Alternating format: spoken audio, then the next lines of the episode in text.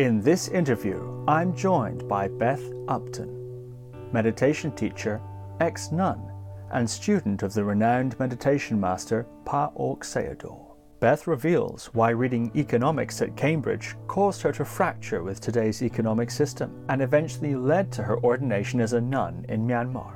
Beth details her rigorous training under renowned meditation master Pa Auk Sayadaw, addresses skepticism of the Visuddhimagga, and criticizes so-called soft jhana teachings as watered-down Dharma. Beth contrasts popular soft jhana teachings with how she was trained at Pa Auk, discusses the ten-fetter model of enlightenment, and explains how Samadhi can be used to remember past lives and generate Siddhi, such as the ability to see Devas and ghosts. So without further ado, Beth Upton.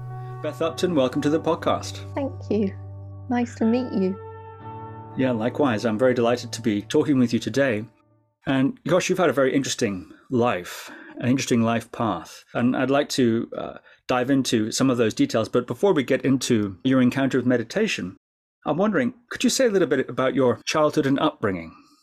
I know you were born in nineteen eighty-two in London, uh, so your so your website says, and so I'm curious about your upbringing and uh, how it was you you came to study economics at Cambridge University and things of that nature. Yeah, um, very normal upbringing, I think. Like I I grew up in Harrow, which is like an outer London um, borough, so sort of suburban, working class, n- normal family, Dukkha. Um, uh, yeah, not. I don't have too much to say about it. Not too much drama there. And then I did well at school, so um, I sort of had like a real hunger for knowledge and wanting to find out about how the world works. And I had done a lot of like maths and science, sciences. And then at some point I sort of hit a limit with science because I was just feeling like it didn't explain the human element enough. And somewhere in my naivety, I thought that economics might give that rigorous, in-depth answer to the human condition. So I chose that for my degree, and then I, I was wrong. They just taught me a lot about money. Yeah. I'm curious which college you, you studied at, and maybe you could say a little bit more about your, your time at Cambridge to study economics. Um, so I was at Robinson College in Cambridge, and I mean, that place gave me a lot. I don't want to speak too bad about Cambridge. It gave me a, like a confidence, and it taught me how to be very productive. Um I met a lot of incredible people. There was a lot of privilege there. Um, but it wasn't a happy time of my life. It's a lot of pressure. I wasn't particularly interested in the subject that I was studying. I was heartbroken for a big chunk of my time there. Um, and so what I really came out of that three years with was an understanding that like I didn't want to be an investment banker. And yeah, like I really got it hammered into me, the the like the trouble at the heart of money. Mm. So from there, I started to seek a different way. I didn't really know quite what I was looking for, but I just wanted to seek a different way. Well, that's very intriguing.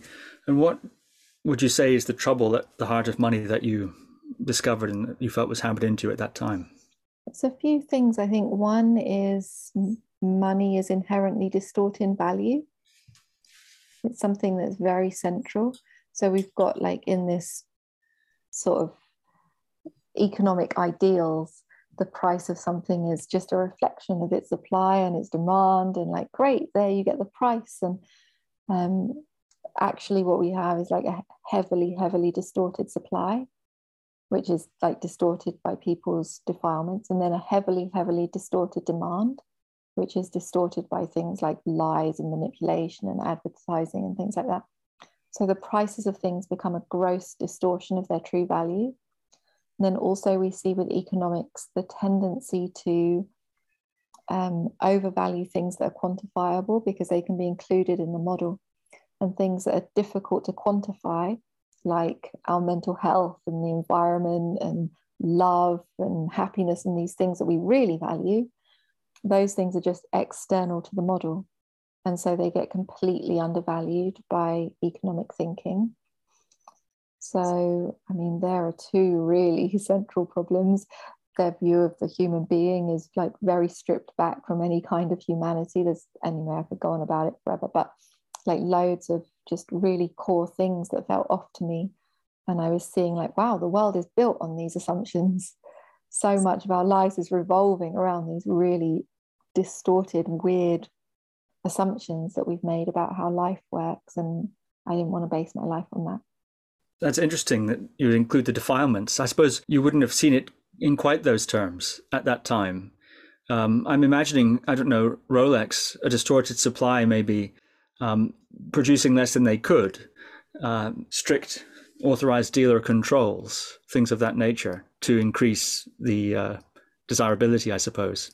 Yeah, and, and there are massively distorted demand. Like they've managed to convince people that they need this watch. Right. And the reasons people want the watch are, I suppose, fairly diverse, but telling the time, um, surely it's not top of the list.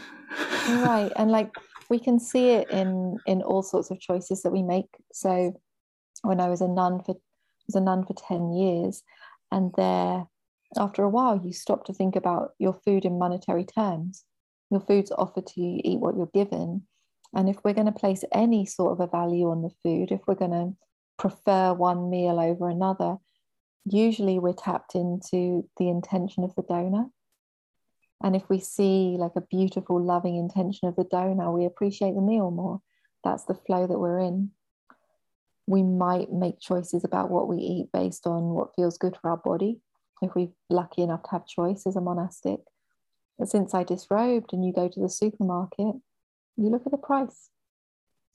You do, I mean, you might, your ideals might tell you to look at, oh, okay, I'll buy the, I'll buy the chocolate that where they treated their workers the best and they put the most love in. But realistically, you look at the price and everything else is external to the model. And so we distort where our true values are for our own well-being and the well-being of others because of the economic system that we're in. I'm curious about, um, perhaps that's something for later, but maybe I'll say something about it now. I'm curious about, uh, of course, as a monastic, you, as you say, uh, as you report, uh, think less and less about money and monetary value, and mm. tune into things like the donation, the uh, intention or a motivation of the donor. Presumably the donor, in order for the monastic to have that possibility, the donor has to be plugged into some sort of, um, I suppose, faith in the Dharma. But in order to acquire the resources to donate, they themselves have to be concerned with the value of things and money and so on, and through their faith. Yeah, with the, with the monetary economy. It's one of the reasons why I disrobed. So, and there were lots of reasons that I made that decision, but I noticed that last couple of years of my ordained life, I was already sort of over it. You know, like I'd done it for eight years.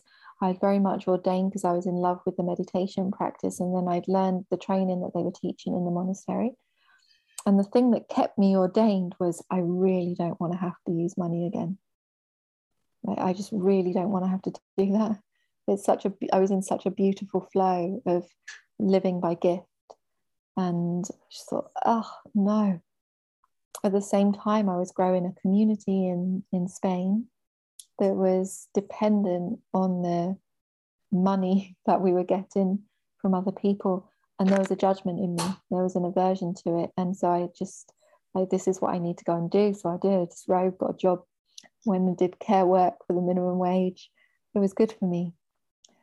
Um, and the, the problem is systemic, you know, and that's a big, big sacrifice that those Burmese lay people make. And they do it out of love for the Dharma. Where are you now at with this, um, I suppose, uh, conundrum that began in your economic studies in Cambridge and continued, I suppose, for better or worse, through your monastic period? And now you're, as you say, out of that. You're uh, no, no longer a nun. What's your current thinking on that in terms of money and how it fits with you personally and how it fits, you know, you're talking systemically, and um, do you have thoughts, system-wide thoughts, et cetera also? Um, yes, I'm trying to find a middle way, and I definitely don't have it perfect, but I'm doing all of my work by Dana, which means I, I never charge a price for my work. I essentially give it away, and I allow people to give whatever they feel is right in return. It works really well for me. So on the side of, actually, I would say it's one of the most beautiful things in my life at the moment is this living and working by Dana. And that works really well for me, and it sits really well with my ethics on the side of receiving money. And I still haven't figured out yet the bit about spending money, because so many things that we need, when we do that spend, we've like legitimized some distortion of values in that moment of the spend. And so it's something that I'm still trying to figure out. In my sort of medium-term vision is the building of community where we can meet more of our needs in a in a wholesome way. But for the time being, I'm just trying to find, yeah, like a middle way with it. Hmm. Yeah, that's that's quite interesting. So I think it's an unusual jumping off point. Um, mm-hmm. So people talk about suffering, or people talk about uh, curiosity about mystical states and so on. That's an interesting fracture with the path you're on, to, be, to do with fundamentally the heart of economics. It's very interesting indeed. Mm-hmm. It's not separate. It's not separate. Like when we start to, so an increasing part of my work as well is communities or systems that were previously money-based, moving them towards Dharma-based. And what we see is when we start to move towards a gift-based system, a Dharma-based system, many other aspects of Dharma flood in. So community immediately starts to flood in. For example, renunciation starts to flood in. When we renounce, there's humility there, faith arises, and love and trust and connection starts to flood in. So many other aspects of the Dharma start to flourish when we move towards a Dharma-based system. Hmm. Oh, very fascinating. Do you think um, such communities, that way of operating, could be any, could ever be anything other than, if you want, an island in the broader ocean of the economic system, a sort of separate island within the broader? I'm thinking, for example, of money as it's often described as a an efficient means of transfer of value, that sort of an idea. And I just understand that that's not necessarily, that's a rather simplistic view of how money's understood and used today. But there's something about the efficiency.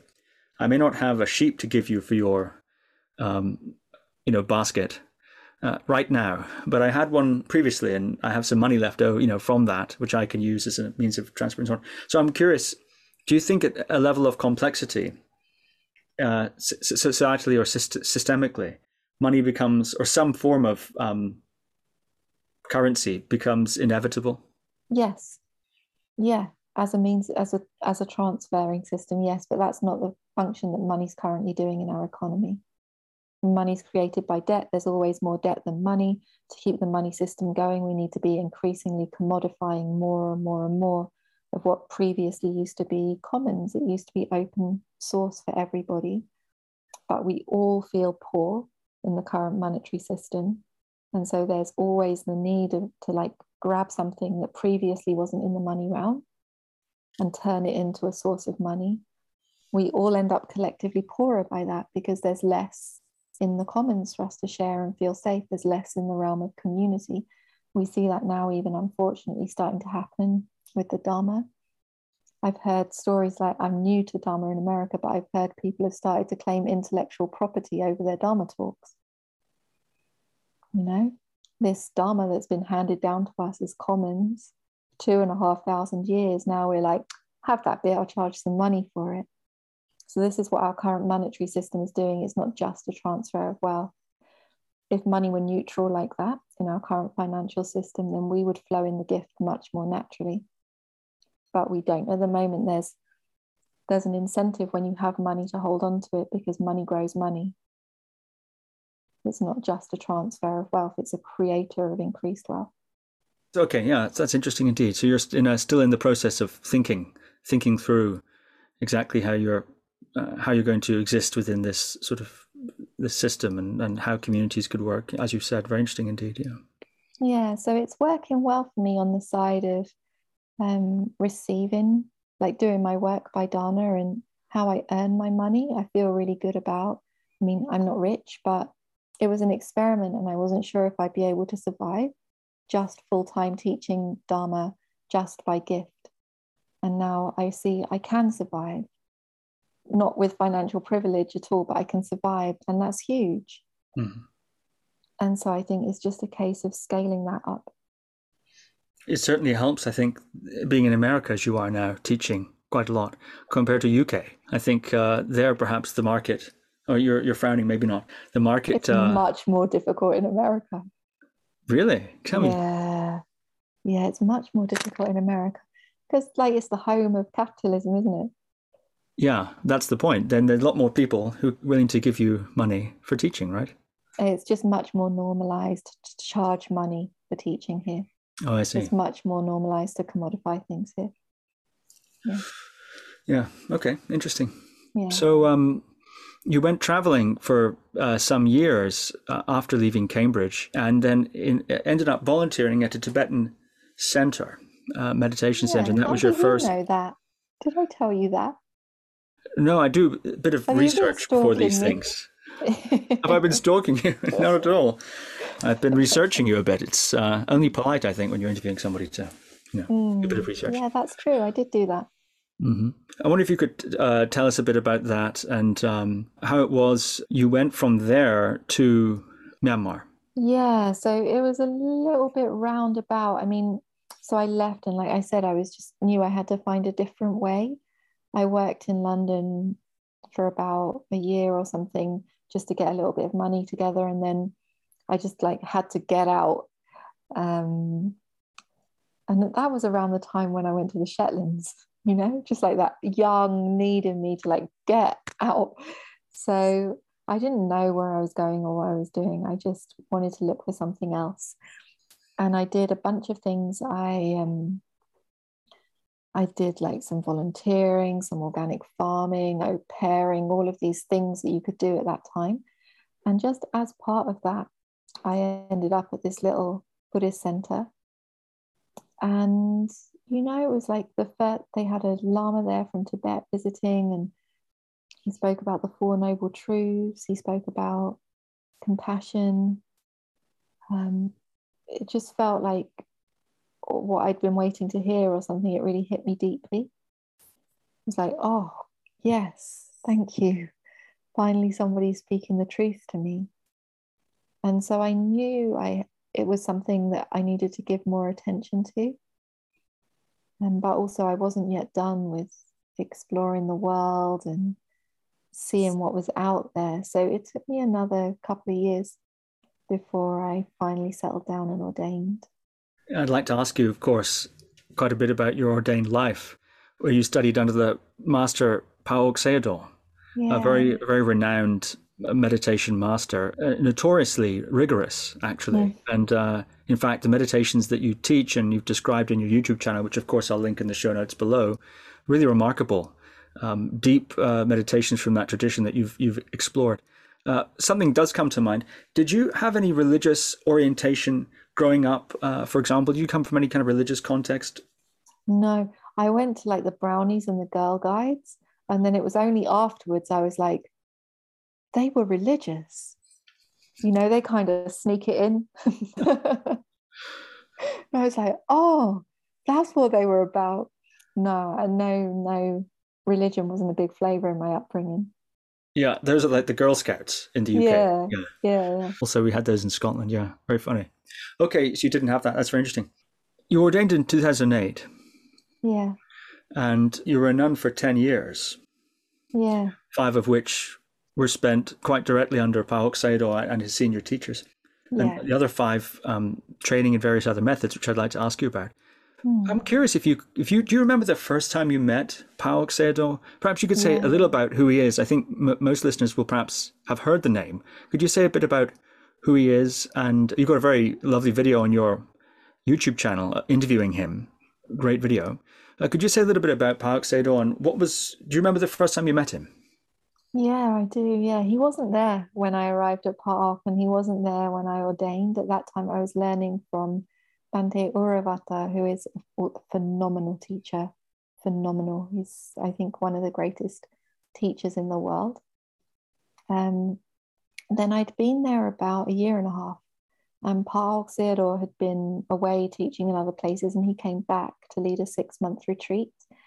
So the first time I saw him was he just.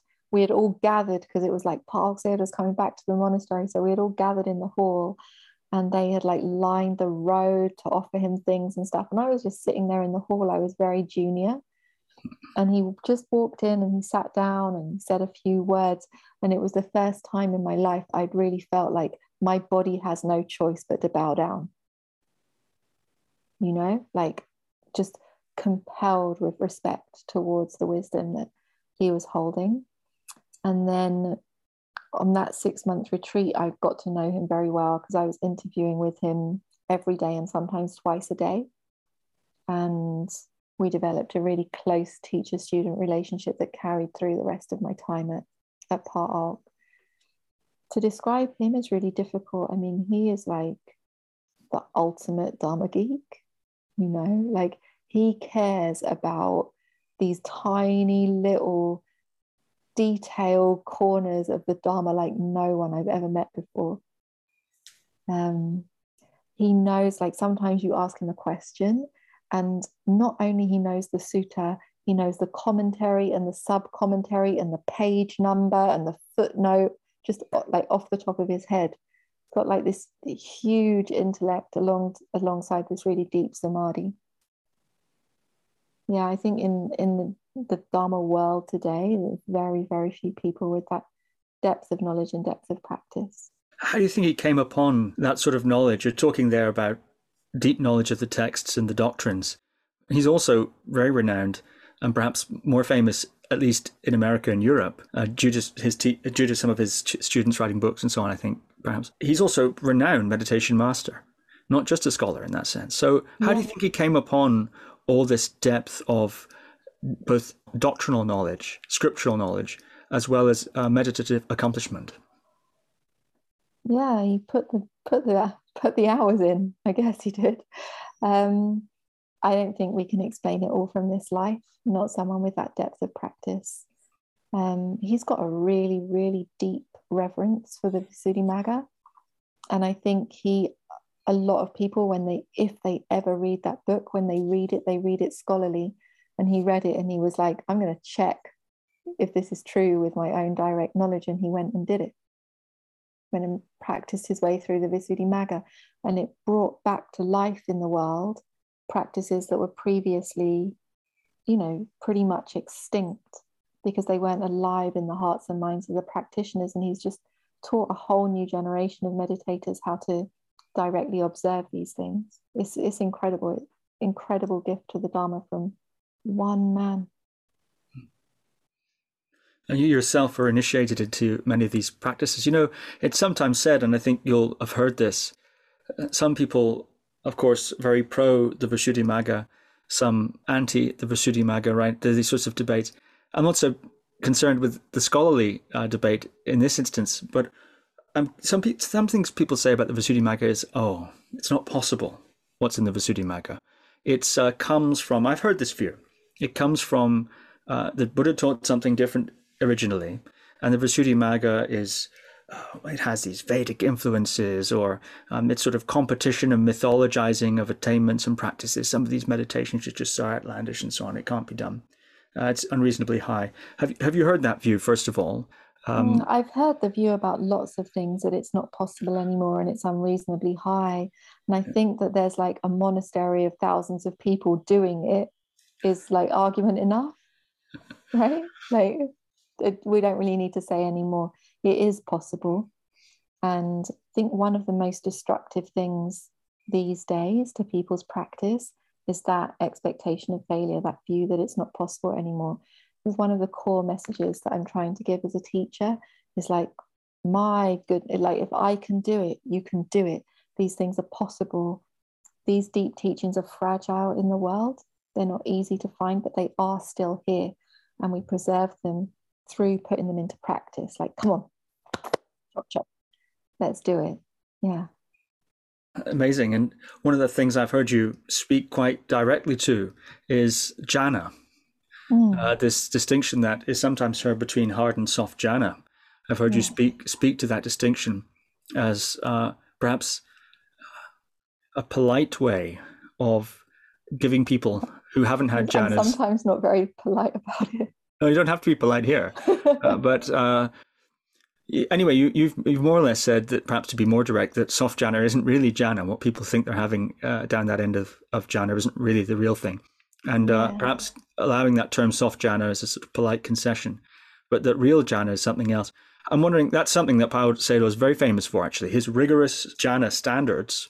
And in fact, the whole path of concentration that he teaches, with its very many diverse and interesting meditation techniques, um, rigorous. He he's not um, he's not a soft jhana man. Let's put it that way. Could no, you could you speak no. to speak to that a you bit, know, and perhaps your own first experience? Of all, also? Yeah, I want to say he's not the only one, right? Like, there's several oh, yeah. teachers in the world that have been teaching really deep samadhi, not even only in the Buddhist tradition, but in many traditions.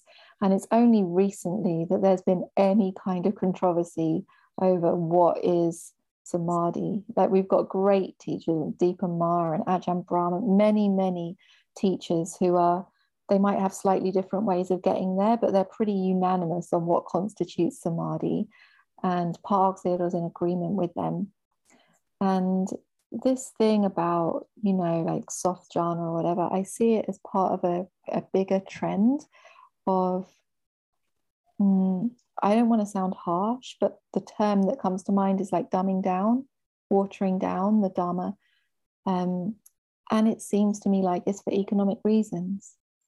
It's to get bums on the seats. It's to get people through the door. It's like, feel good. You can do it like that. Now, like, the practices that are being taught when people teach like soft jhana, they're not harmful practices. It's lovely to feel joy in your body. A lot of people feel benefit from it. The mind is wholesome, like, great, do that. But don't call it what it's not, because when we misuse vocabulary like that, we directly threat, threaten the, the continuation of the real one in the world. And I think sometimes those teachers, those people of influence, don't realize the, the damage that they're doing to the continuation of the depth of the Dharma in the world. So maybe mostly a vocabulary problem, partly an economic problem, when we start to value. But there's a stage of meditation that we all get to that's frustrating, where all of our worldly conditioning is activated and we think like, I'm not getting anywhere. Am I good enough? This is frustrating. Um, our craving comes up. I want to go deeper. I need to feel like I'm making progress. I'm putting in all of this time. Nothing's changing. It's an uncomfortable stage of the practice, but it's so rich in the Dharma. When we deal with that state with skill, we put down loads of, of self and craving and clinging and these things that are keeping us in samsara. And when we try to make that stage of meditation more comfortable by saying, oh, you're already there, that's good enough, that's progress, we really miss, we miss the point, we miss the opportunity to save people's like emotional discomfort or whatever, whatever's happening at that time. It's a shame. Hmm. I'm wondering if we might clarify some of that confusion. I'd like to actually mm-hmm. get back to your your time, uh, your ordination and the training you, you underwent there, very, very rigorous and intense. Uh, but perhaps before that, uh, this agreement on samadhi, mm. and can we can we define that then? What the benchmark for samadhi is? Is that the right way to think of it? And what the what the benchmark for jhana is? And what, if not jhana, do you think is going on when people report, say, uh, well, the soft soft jhana experiences? Uh, I suppose that probably mean anything other than non-dual absorption into the jhana, perhaps. I, I don't know. Maybe you'll tell me. I've heard that. Um, What's going on there if it's not jhana? Mm. Yeah, so if it's really jhana, then we're really spoke, speaking about the unbroken awareness of the mind on a mental object. So you can use the word non-dual. It can it can feel that way because there's no perception of the body and um, the mind's fully absorbed, often in an expanded object. But it's really unbroken awareness. So there's no distraction of thought. You don't know the time. You don't know the body. You don't hear a sound. You're absorbed. for some reason, there's a completely different style of meditation, which is paying attention to the jhana factors.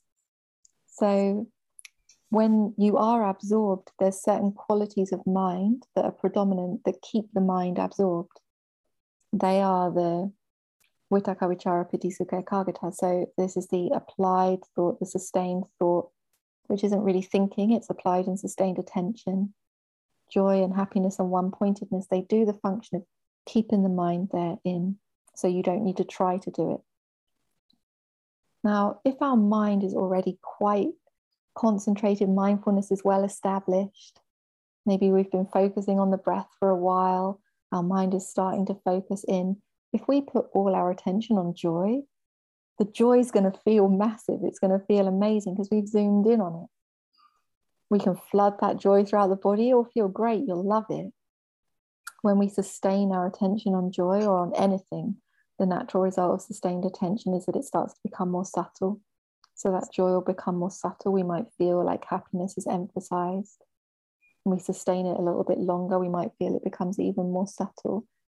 People speak about that as being equanimity. Actually, there will still be joy and happiness there at that time, but they're being trained in a way to basically ignore it. And, you know, it's nice to invite joy and happiness into the practice. I'm not saying those practices are harmful or that people shouldn't do them, but it's not the same thing as jhana. And anyone who has practiced both won't have a question about it. In the jhana method, should we say true jhana, we could say, or real jhana, by your I don't approach. want to use a term that puts one down. Hard jhana? So yeah, I don't know. We need, we need a different word that isn't jhana for the other one. Because jhana is just jhana, right? It, they should call it something else, like focusing on the jhana factors or something. Hmm. In that, uh, in the jhana that you would teach, maybe that's a way to say it. Uh, yeah, yeah. And that you learned and yeah. practiced. Mm. Um, one doesn't shift the attention from the object to the jhana factors, as is taught in, in other jhana methods. The idea is, well, uh, focus on, for example, the breath, until there's an arising of jhana factor, usually something like piti or so, something like that. And then at that time, when it's sufficiently strong, switch to the piti. And then that's your road through jhana, and you just described that. And your, uh, the way you've been taught, uh, one doesn't take the attention off the initial object. Is that correct? Right. Yeah. Yeah. The jhana factors just doing their function, but they're, they're not the object of attention. Does one have a sense of oneself? So, for example, you know, if I sit here and meditate on my breath, I still have a sense of myself meditating on my breath. And, you know, it's there. Of course, in this absorption that you're talking about, does one still have a sense of subject object of, of oneself? What's the experience yes. in yeah, that? Yeah, there is, but it's much more subtle. So a lot of the ways that we would usually, a lot of the things we're usually identified with are absent in a samadhi experience. The whole perception of the body is absent. A lot of our control and volition is absent. But there is still some much more subtle perception of self. So when you're new to samadhi, it feels like a non-self experience because of everything you've put down. But there's still latent perception of self, usually as the knower, as the observer, as the consciousness. Um, there is still a duality, but again, it's a much more subtle duality. There's the duality of the thing that's knowing, the experience. Um, and that's really why so many of the Buddha's teachings are correcting the wrong views of the sages at the time who had samadhi, because they would take it to be the final goal. And the Buddha was explaining, no, like you still have identity with the five khandhas, even in this stage. It takes the application of vipassana to uproot those those more subtle levels of delusion. Is, is that an ignorance? Is that fair to say? Yeah, for almost all of the people, yes. Yeah, so I, I believe it's possible maybe if the past life practice is very strong, the natural wisdom is very strong, there's very little craving in the mind. Maybe people go up through the jhanas and then just through inclination to peace, their mind might incline to nibbana. But for most people, we've got latent clinging that needs to be seen with wisdom. And that's really where the Vipassana practices come in. Do you think it's possible to, well, first of all, is, is jhana, or some facility with samadhi required to practice Vipassana effectively in, in your way of, of working, or the way of working which you've learned. And uh, also, one can one expect outside of, say, deep retreat, what, one of the things that has been said about Pa Auk Sayadaw's teaching of jhana is that it is emphasized very often one should be on secluded on retreat, because it's very, it gets very, very subtle, very, very difficult to maintain the level of um, the sort of quality of mind required for that sort of a practice in anything yeah. other than retreat. So those are two very different questions. The first one, um, do you need jhana to practice deep vipassana? The answer in brief is no. Um, but you do need a very deep access concentration to practice vipassana deeply, because you need to go beyond concept. So if you're still being interrupted by thinking, you're still with that conceptual mind. So jhana is super helpful. And usually people that can get to a very deep access concentration, it's not a big jump for them to do the jhana. But I know people that have practiced very deep vipassana without having jhana concentration. So it's possible, maybe not preferable. Um, and then the second question, it's been a big part of my journey as a teacher.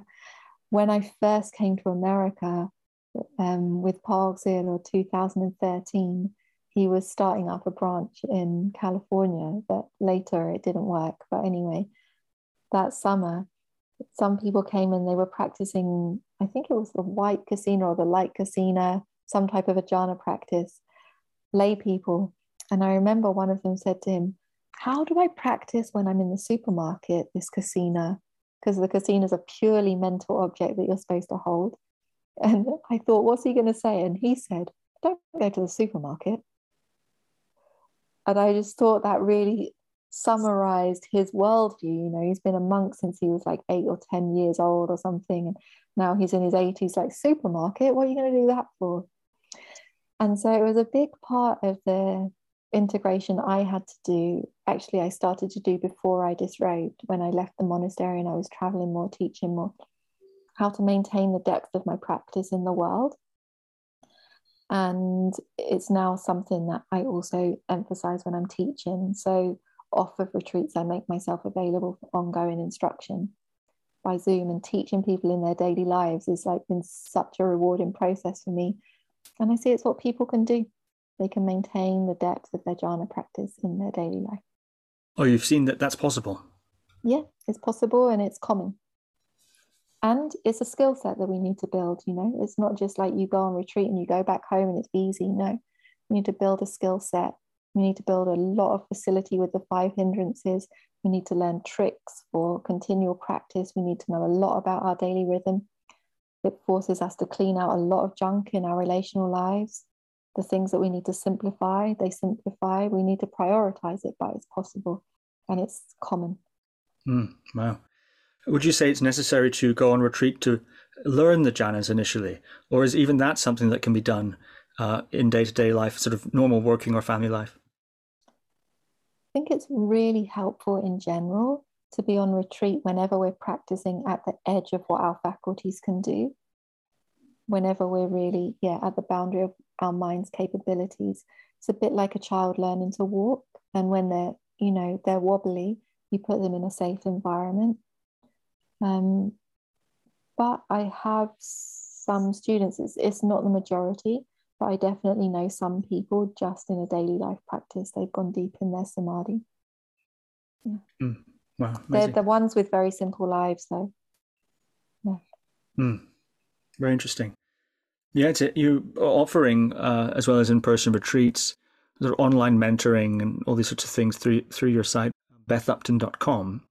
Um, it was, sorry to like, it was just such an uncomfortable process. Like, after all of these years of like, you know, not me, not mine, and non-selfish humility and none, and we're just to like have to brand myself. It was so cringe. I really...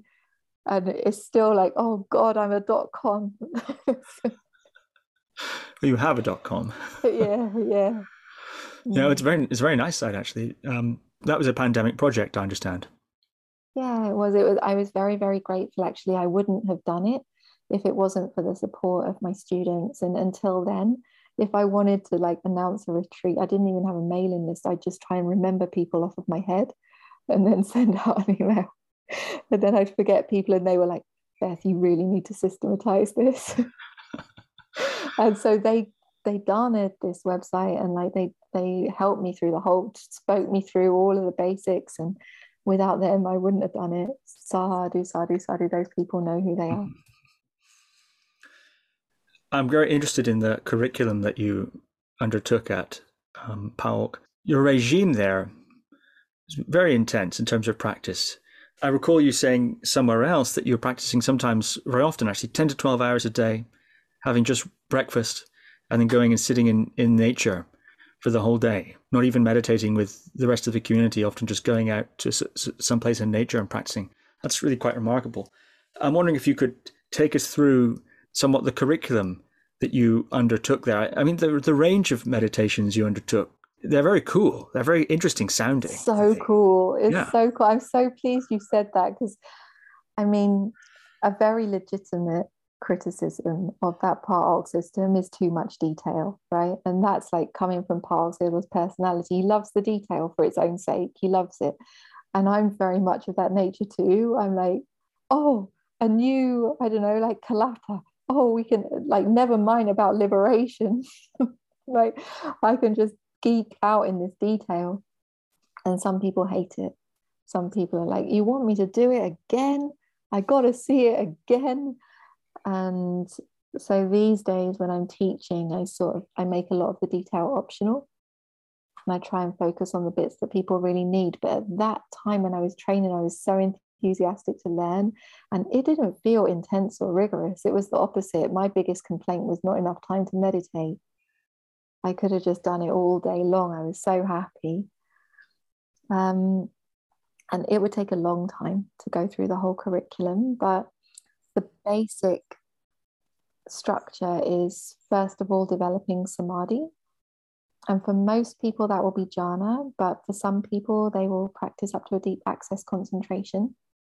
And then start in the Vipassana practice. And the first level of Vipassana in this system, it's based on the Vipassana Jnanas, is Namarupa Pariccheda Jnana, which means defining or discerning materiality and mentality. So we're learning to see materiality and mentality on the level of ultimate reality, which means beyond concept. We're seeing it on the level that it's momentarily coming into and out of existence, if you like. We're familiarizing ourselves with the building blocks of existence. And there's a whole complex training around that, and learning to see these material particles and which are which and which are produced by which and everything. It's fascinating. And then on the level of the mind, we see the mind is made up of individual moments arising and passing away. Each moment is comprised of a bunch of different mental factors. So we're learning to see the different functions of these moments, the mental factors within a moment. And the whole thing is really a practice of breaking down compactness. So where we previously have the delusion of permanence, compactness, solidity, we're breaking it down to see that it's momentarily perishing. Then the second Vipassana Jnana is um, Pachyaparigraha Jnana, which is seeing the cause and effect. And because the causes of a lot of these momentary phenomena come from past lives, we practice to see those past life causes as well, which is super interesting as well. And seeing how moments of volition in the past life produce results now, how moments now produce results in a future life. And then once those two foundational Vipassana knowledges are there, then we practice in many, many ways from many different angles to deepen our understanding of Anicca, Dukkha, Anatta. Yeah, that's that's so amazing. When you're working with those past lives, uh, this is a bit of a muggle question, I'm afraid. Um, uh, but when you say see them, uh, mm. you're of course working at levels of mind that are very subtle and uh, deep, et cetera. And I mean, I, I'm familiar just from reading some of the practices to do with the deconstructing of the body and the crystal body and the, you know, the pile of Kalapas and all this sort of thing. I've read about it. Of course, never, never experienced that myself. But give with it a the, go. With... Give it a go.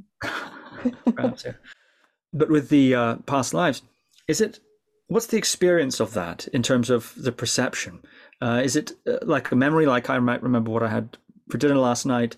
Or is it vivid, as if you're there? Is it point of view? You're in the view of the past life figure. Is it third, third person point of view, or witnessing a scene, for example? Is it like a dream? Or is it like, well, yeah, what, what's the experience of that? It's such a great question. Um, so there are lots of different ways that you can remember your past lives, like hypnosis or drugs or all sorts of things, like regression therapy. And also with Samadhi is another way. Um, when you remember your past life on the level of concept, even if it's with Samadhi, you've always got to take it with a pinch of salt.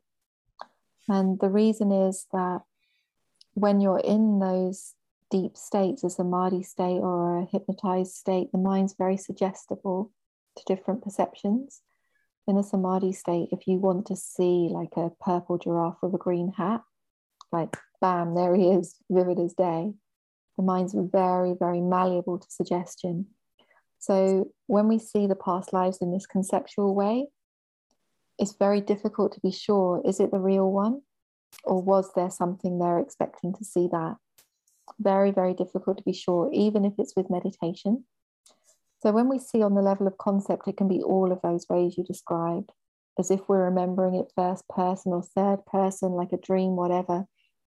But when we do it as a Vipassana practice, and to my knowledge, it's the only way we can really be sure if it's the true one. We see on the level of ultimate reality. So you can't imagine ultimate reality. The perishing of perception is included in the ultimate reality. So you can't imagine it. You could wrongly discern it, but you can't imagine it. And so what we do, what the instruction is, is first of all to discern the ultimate materiality now, especially the mind moments. And then you will do some type of an atypical meditation. So it might be like you walk to your meditation cushion, you sit down, you practice the first jhana for five minutes, second jhana for ten minutes, back to the first jhana for five minutes and then stop. And then the instruction will be to see if you can discern the recent past. So can you see the mind moments that were arising in that first jhana? Can you see the mind moments that were arising in the switch from second to first? Can you go back and see the mind moments that were arising in the switch from first to second? Go back further. Can you see the mind moments that saw your meditation cushion? Can you see the mind moments of the touch of your hand when you sat down? Like that, when we get skillful in discerning the recent past, we go back further. And at that time, it's amazing because things come out that you can't remember through your normal memory. Like you might not be able to remember, like, I don't know, the second mouthful of your breakfast last Friday, but you go back and it's amazing. You can catch the the nama there, and you go, when you get skillful, you can start jumping. So you go back two years, three years, four years. You see the mind moments when you were a child, when you were a baby, when you're in the mother's womb. And then there's no extra thing. You just go back a bit further and you're in the past life, like that. And so we see, yeah, it's like It's a, it's a fine balance between experiencing as first person and third person, in the same way that when you discern your mind now, there's it's, it's your mind now, and there's the reflective awareness of it. So in the same way, but for the past. Mm, amazing. Then to check, you check the causal relationships. So you see, is there a causal link between the mentality that was arising then and the mentality that arises now? You check with karma. Could you say a little more about that?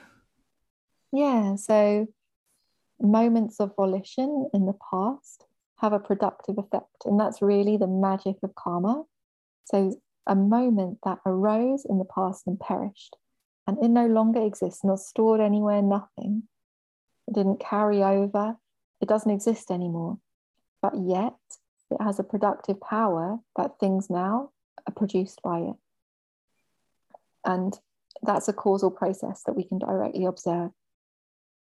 So we will take something that is a karma result in this life, like our ability to see an object is a karma result, and we'll see if we can find its productive cause in this volition that was happening in the past. Is that a process of inference, or is one able to experience directly the yeah, link? Direct observation. Yeah, direct observation. So I was explaining this to somebody, actually, I think it was this morning or yesterday. When we don't yet have skill in directly observing our mental states, it's difficult to imagine how it's possible, because our mental states have no physical characteristics. It's not a feeling in the body. There's no shape or hotness, roughness, nothing. It's a mental state embedded in our consciousness perception. But then we get skillful and we realize these things are directly observable because they have their characteristics. They're not visible, but they've got their discernible characteristics. When we directly observe causal links, it's like one step more subtle than that. It's difficult to imagine how you can directly observe a causal link between something that's perished and something that's produced, but you can. It's the power of samadhi. It's observable by its characteristics. Hmm. Very interesting. Another side effect of samadhi that's sometimes discussed and that I've heard you, you mention, in passing at least, is siddhi. Mm, so, yeah. So-called uh, supernatural powers, or at least unusual abilities, that's what it maybe would be a way of saying it. Yeah. Uh, could you say something about that? I wonder if, I understand that's something that you did have some experience with. I'm wondering if you could say something about your own uh, experiences with that and, and its implications. Yeah, so this is like, I think Pa Auk Sayadaw, very brave, no? When he first started even teaching jhana, it was like controversial. And when he started like teaching the discernment of past lives, controversial. For a long time, he didn't teach any kind of psychic power openly.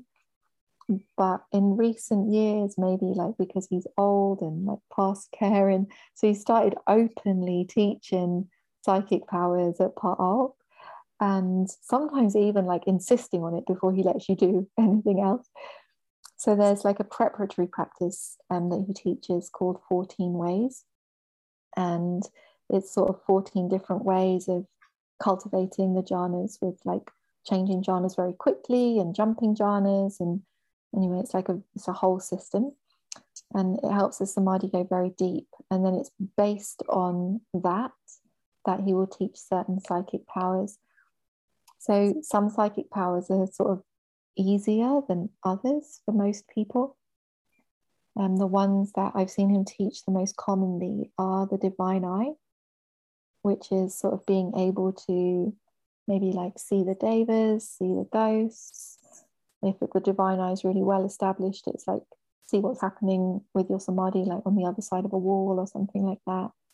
There's this lovely example of Pa Auk, of a monk who developed the divine eye, and he looked d- directly below him at the earth and the different layers.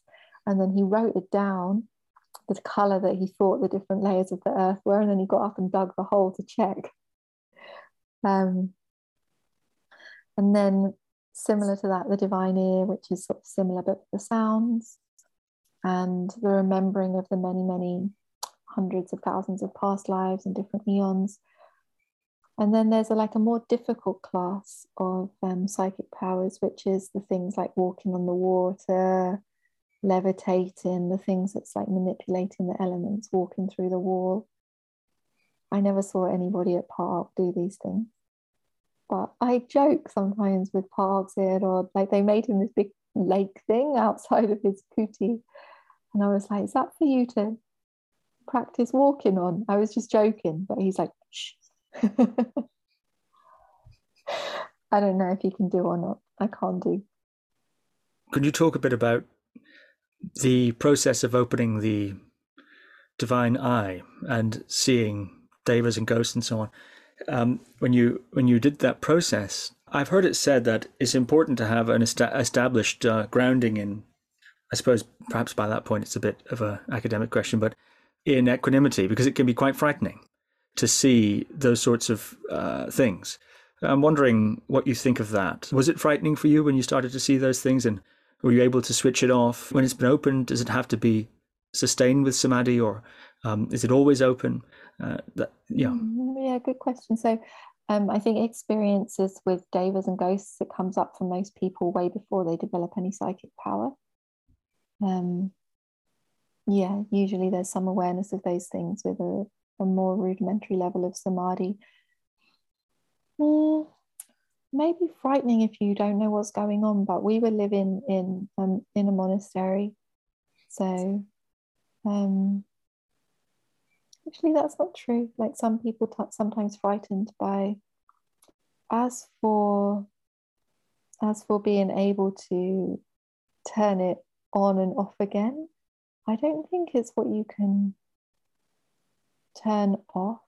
The the broader question, I mean, like it sort of sounds, um, you know, like sensational when we talk about these things. There's there's nothing sensational about it. It's no more sensational than the much more scary creatures in Myanmar, no, like with the snakes and the, all of these kinds of things. But the broader question is, as we meditate more, our sensitivity increases. Our sensitivity to reality increases.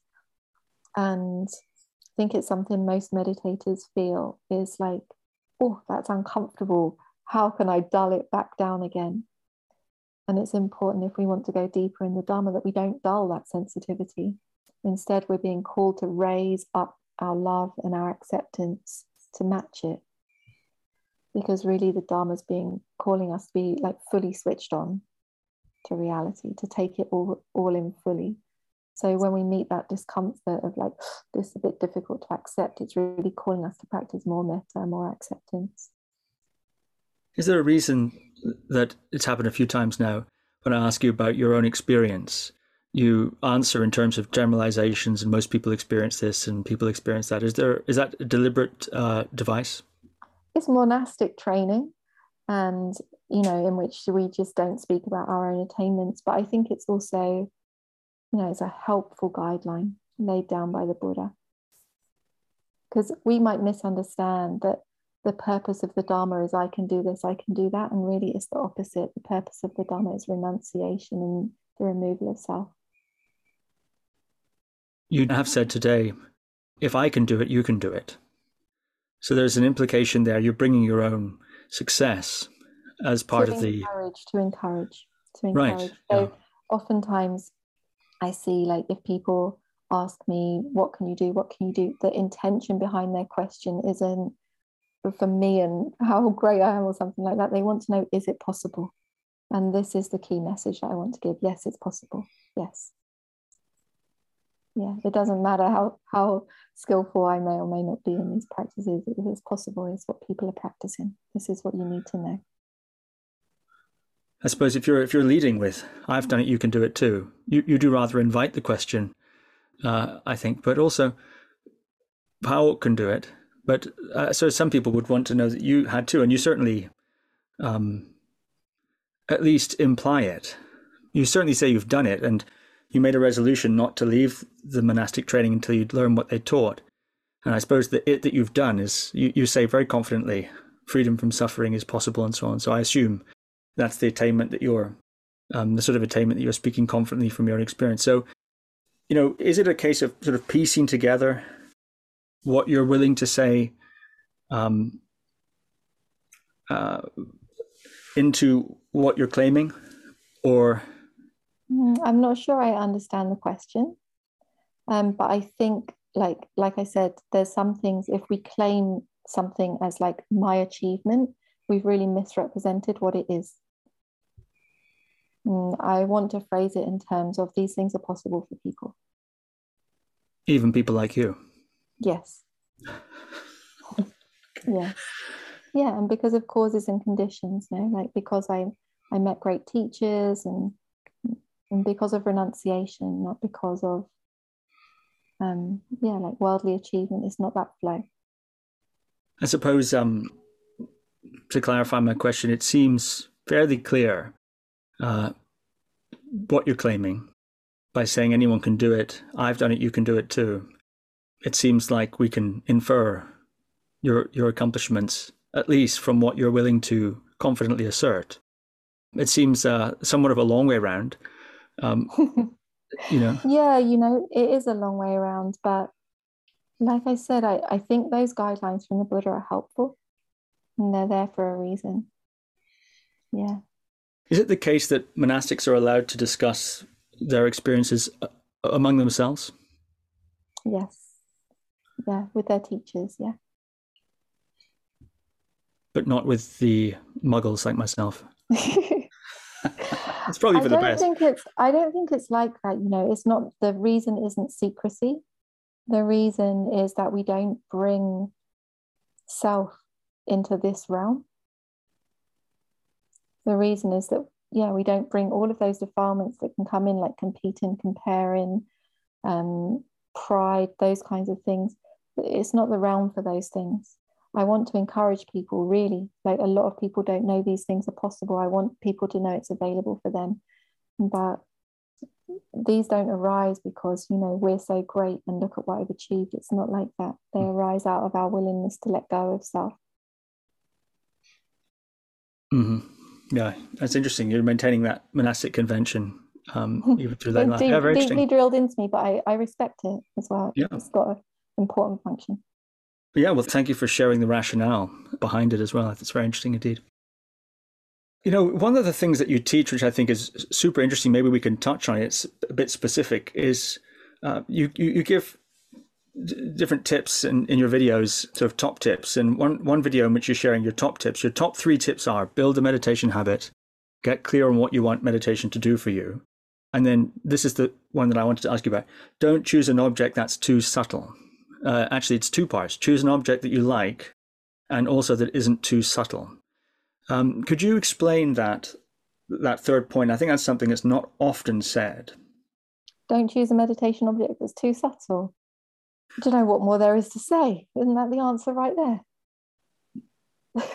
Like, yeah, I don't know what else to say apart from repeat it. Don't choose a meditation object that's too subtle. No, like if we're working with something that's too subtle for us, some teachers out there teaching like one way for everyone, and you know, sort of disregarding where your mind's at on that day or in that sitting. If we practice with a meditation object that's too subtle, the only way to keep our attention with it is to strain. If we make too much effort, we kill our joy, then you've got to make more effort, you end up hating meditation. So don't do that. Choose a meditation object that's comfortable for your attention. Then you'll like meditation, it'll be easy to sustain your attention. I know you're working now these days with so many students Um, in you know house, ho- living householder lives. I'm wondering, do you see uh, what sort of too subtle objects are people using? Uh, or, exa- or maybe another way of saying it would be, how would one know if one's meditation object was too subtle? Could you give an example? You talk in that video I'm, I'm thinking of, um, of depending on your, the state of your mind, if your mind is very active and busy, then uh, something that's too subtle, as you say, you have to strain to reach it. So sometimes you have to take a, a more coarse object of some sort. And then as your mind gets down to that level, you can go deeper to a more subtle object and sort of track it down like that. And you can't really go, you can't have too much of a disparity between where you're at in your mind and, and the various objects that might be possible for you later on down the road.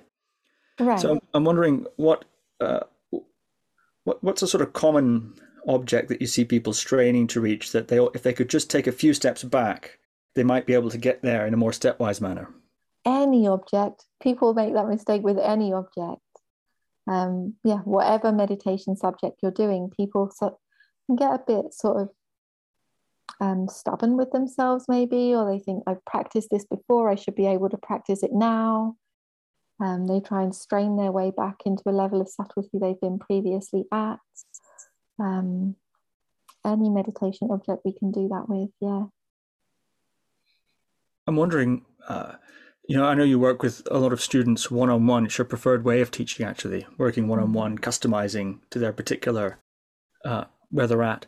I really, really dislike giving Dharma talks, and usually I avoid it because mm. I don't know what to say to a whole group of people. They're all different. But here I'm teaching this month at the Forest Refuge, and it's like obligatory. We have to give talks, and it's such a headache. I really hate it. I, Every week I'm like, oh no, what am I going to talk about? I just got to talk straight for an hour, this crowd, and like they're all wearing masks. You can't even see if they like it. It's really, hate it. Oh dear. What do you, what do you talk about in a situation like that? So, so it's very difficult. You're, that's your really love. Your thing, isn't it? One-on-one teaching, yeah. Tracking someone's experience with with all that. That's how you were taught, and that's your, you know, the terrain, and yeah. That's your specialty, I think, isn't it? Yeah, exactly mm-hmm. that. Yeah, mm-hmm. yeah. Just I like.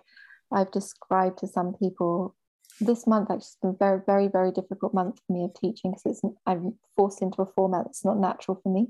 Yep. And um, I've just been sort of examining in myself how I usually do and how it's different here. And usually I'm just like, I'm good with the Dharma and I'm open to you. And I don't think about it. Don't think about what I'm going to say next. Don't plan anything, nothing. And if I do group things, I make it Q and A. So like, I'm good with the Dharma. Here's the question. Like, mm. And it's very, very natural for me. But if I'm put into a situation where it's like, what's your structure and how are you going to, like, ugh, I completely lose the, the, like the authenticity of what I'm trying to convey. Mm-hmm. So what, how have you been getting around that? I'm, I'm interested. No, I, I can see the it, conundrum. Yeah. I hate it. Yeah. I don't know. I just thought, God, I'm not going to come back here. Um, oh. Last last night, I I talked about Dana, actually, like the first few questions that you were asking me earlier today. And um, we also have a weekly Q and A. So I've been taking my cues from the Q and A, and there were a few questions on the Pa Auk method. Um, so I did a, another talk about that. Hmm. Yeah. Amazing. Well, I think we're we're coming uh, near to an end.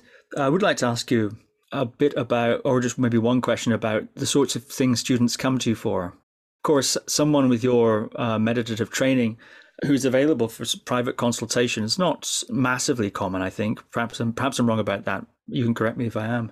Uh, I don't but know. Yeah, you don't know. I haven't, I haven't really researched the, the field. Okay. Well, what's the sort of thing that you find people coming to you for? What's, in a sense, do you have an ideal student profile or something like this, or is it anything anyone wants to know about meditation? Whatever, at all you'll do whatever it. comes really I get all sorts. I get people contacting me for like sex advice, and you know, oh, my wife, I, there's some issue. Like, okay, you do know I was a nun for ten years, like I'm not sure I'm the best person to be answering this. I get quite a lot of people come my way who um have had an experience that they can't understand, or they haven't been able to context, contextualize something that they've experienced. Some people who've been told they've experienced something deep and they can't get back there, they don't know what to do with it. Um, people who have heard about the Samadhi practices and want to do those. People who already have Samadhi but don't have any way to go deeper in the Vipassana practices. Get a lot of people come my way who someone's told them they're enlightened and they want to know if they really are. Um, it's very common. It's like probably a couple of people a week, someone's told them they're enlightened. How do you check it's, that? Um, in some cases, it's obvious that they're mistaken from the way that they describe the experience. And in some cases, it's less obvious. There's lots of different, um, some people describe it vague and it's difficult. So in those cases, I tell them, you know, it's really important to be sure. You know, it's an important thing. It's really important to be sure. So better and practice systematically. If it really is, that experience will return. Better to check like that. Yeah, many, many, a lot of variety, but I like the variety. No, there's no ideal student. Ah, that's very interesting. Um, speaking of enlightenment, from what I understand, the Visuddhimagga also emphasizes this four-path model, stream enterer, once returner, never returner, to Arhat. Does the practice change fundamentally uh, in that method uh, at each of those junctures, past each of those junctures? For example, pre-stream entry is one doing certain practice, and then after stream entry, one does a sort of once returner, you know, direction practice or so. Or is it the no same set change. of techniques that just deepen? Yeah, no big change, just a deepening, deepening of the practice. I don't know what it's like for an arahant to be practicing Vipassana. I'd love to find out. Um, but um, yeah, as as our experience of the Dharma deepens, we just do those same practices with more refinement, and like maybe we get better at targeting where our real clinging is. We get like just through life, through practice, we get more familiarity with the habit of our defilements and more skill with challenging them. Is the view in the in the method you've been trained that as one progresses through the these these uh, way stations of, of awakening, perhaps we could say, or attainments, path path attainments, that um, is it a strict ten fetter interpretation? In other words, is the never returner, have they completely transcended, more or less, uh, you know, hatred and aversion and greed and clinging and that sort of thing, uh, those sorts of fetters? Uh, how, how is that seen in terms of, I suppose, one's experience of craving and aversion and that sort of thing, and the self as one progresses through these different waypoints? Yeah, so it's definitely the way I was trained, and it's the view that's adhered to in the tradition that I trained in. And I don't know anybody who reached that attainment. So we're in the realm of theory. I don't know anybody who is completely without aversion. I don't think I've ever met such a being. Yeah. Mm. Which is sad, you know. It's like a sign of the decline of the Dharma in the world. It's sad. And we've got a lot to be hopeful for still. Well, thank you for being so generous with your time, Beth. This has been so fascinating. So mm. cool to speak to somebody, a student of Pa Auk Sayadaw, who's had such deep and rigorous training. Really amazing. Is there anything that you'd like to say, or that we ought to, um, ought to mention as we're bringing this now to a close? No, I don't think so. You already mentioned Beth Upton dot com. Yeah, Beth Upton dot com, that's the place. And of course, the note that will be in the show notes, or, you know, if you type Beth Upton meditation into Google, uh, you'll you'll find Beth that way as well. Uh, some uh, talks on YouTube and interviews and so on. And you you do take students, private students online, and you're you're teaching all over the world, especially in America at the moment. And uh, yeah, fantastic. Well, Beth Upton, thank you very much. Oh, thank you. Yeah, you asked really good questions. It was a pleasure. Thank you for listening to another Guru Viking podcast. For more interviews like these, as well as articles, videos, and guided meditations, visit w w w dot guru viking dot com.